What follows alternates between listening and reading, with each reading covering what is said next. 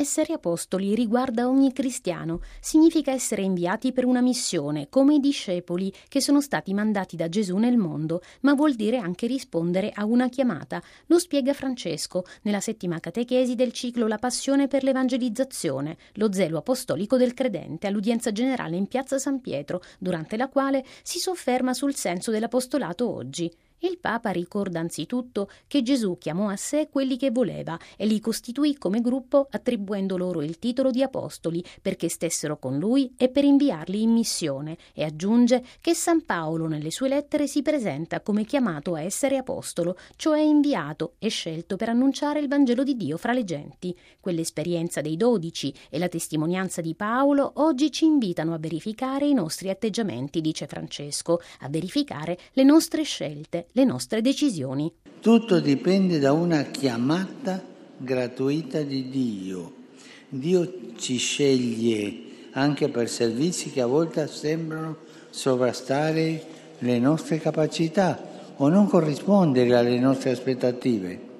Alla chiamata ricevuta come dono gratuito bisogna rispondere gratuitamente. È una chiamata che riguarda tutti, sacerdoti, consacrati e laici, e dunque comune, una chiamata a tutti in cui il tesoro ricevuto con la propria vocazione cristiana si è costretti a darlo, afferma il pontefice, perché questa è la dinamicità della vocazione e la dinamicità della vita, una chiamata che abilita a svolgere in modo attivo e creativo il proprio compito apostolico in seno a una Chiesa in cui c'è diversità di ministero ma unità di missione, chiarisce il Papa, citando il decreto Apostolicam Actuositatem del Concilio Vaticano II, dove si legge che come gli apostoli e i loro successori hanno avuto da Cristo l'ufficio di insegnare, reggere e santificare in suo nome e con la sua autorità, così anche i laici, essendo partecipi dell'ufficio sacerdotale sacerdotale, profetico e regale di Cristo, all'interno della missione di tutto il popolo di Dio, hanno il proprio compito nella Chiesa e nel mondo. Si tratta di un compito che ha un suo proprio valore, asserisce Francesco. Nel quadro dell'unità della missione, la diversità di carismi e di ministeri non deve dar luogo all'interno del corpo ecclesiale a categorie privilegiate. Qui non c'è una promozione e quando tu concepisci la vita cristiana come una promozione, che quello che di sopra comanda gli altri perché è riuscito a arrampicarsi, questo non è cristianesimo, questo è paganesimo puro.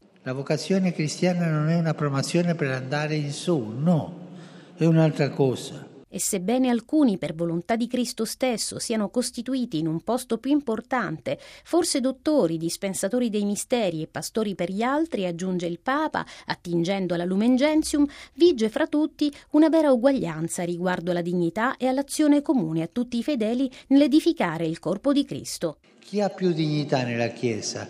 Il vescovo, il sacerdote? No.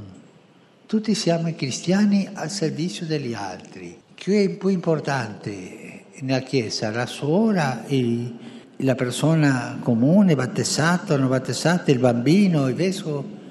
Tutti siamo uguali, siamo uguali. E quando una delle parti si crede più importante degli altri e un po' alza il naso così, sbaglia. Quello non è la vocazione di Gesù, la vocazione che Gesù dà a tutti, ma anche a coloro che sembrano essere in posti più alti, è il servizio.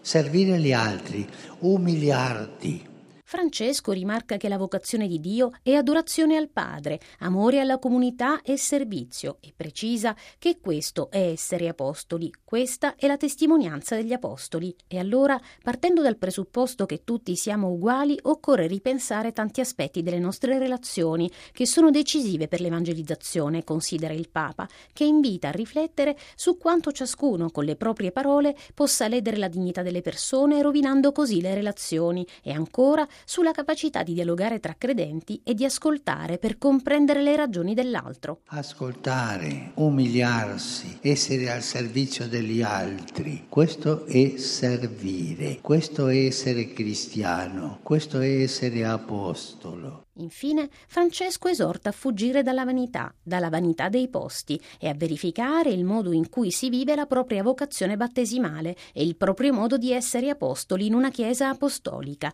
che è al servizio degli altri.